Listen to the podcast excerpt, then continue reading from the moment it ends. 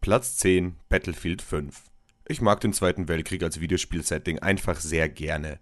Daher hatte mich Battlefield 5 in dieser Hinsicht bereits direkt gewonnen.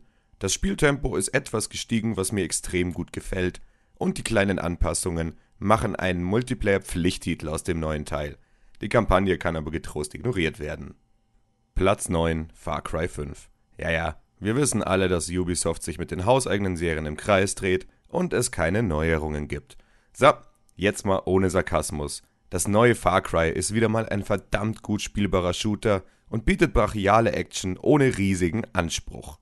Schade ist aber, dass die Story zwar Potenzial hat, aber das gnadenlos verschenkt wird.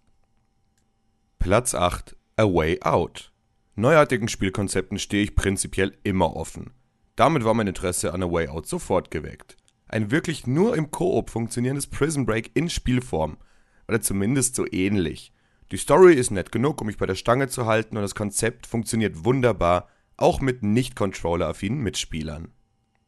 Platz 7 Guacamelee 2 Der erste Teil gehört mit zu den besten Metroidvanias überhaupt.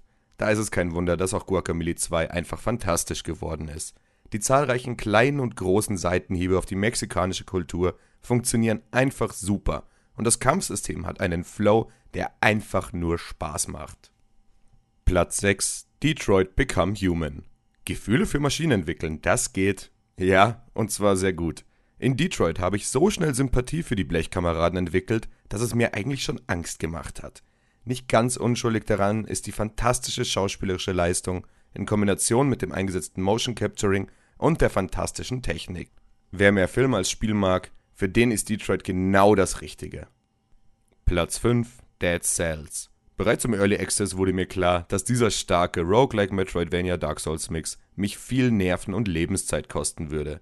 Das aber wenigstens aus gutem Grund. Dead Cells spielt sich knackig und flott, die Steuerung ist on point.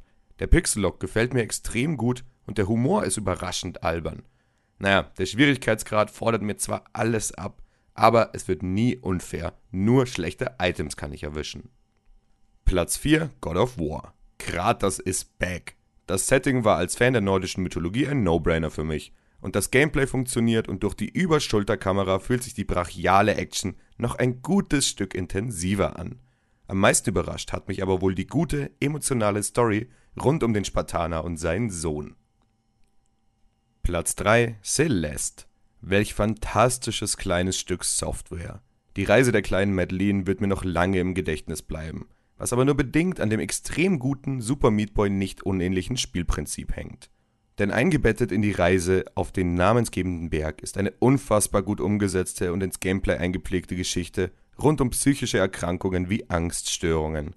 Celeste ist ein extrem intensives Erlebnis, wenn man sich denn darauf einlassen mag. Platz 2 Spider-Man. Ich muss gestehen, ich hatte Angst, als Spider-Man angekündigt wurde. Zu viele schlechte Spiele mit einem meiner liebsten Superhelden musste ich schon erdulden. Aber der neue Ableger ist einfach nur spitze. Das Netzschwingen fühlt sich gut an und macht so viel Spaß, dass ich die Schnellreise kein einziges Mal benutzt habe.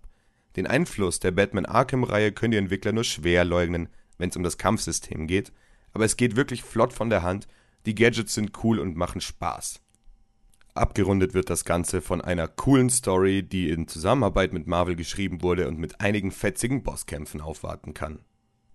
Platz 1 Red Dead Redemption 2 was soll ich jetzt noch über dieses Open-World-Meisterwerk sagen, was andere nicht schon von sich gegeben haben? Die Spielwelt mit ihren kleinen und großen Details ist einfach nur beeindruckend. Was Rockstar technisch auf der aktuellen Konsolengeneration möglich gemacht hat, ließ mich oft sprachlos zurück. Und die Story mit ihren zahlreichen Wendungen und schönen Momenten gehört zu einer der besten Videospielgeschichten, die ich je erleben durfte. Auch wenn die Steuerung viel zu überladen ist und es immer wieder Inkonsistenzen gibt, ist das Wildwest-Abenteuer ein Meilenstein in der Videospielgeschichte und sollte wirklich von jedem gespielt werden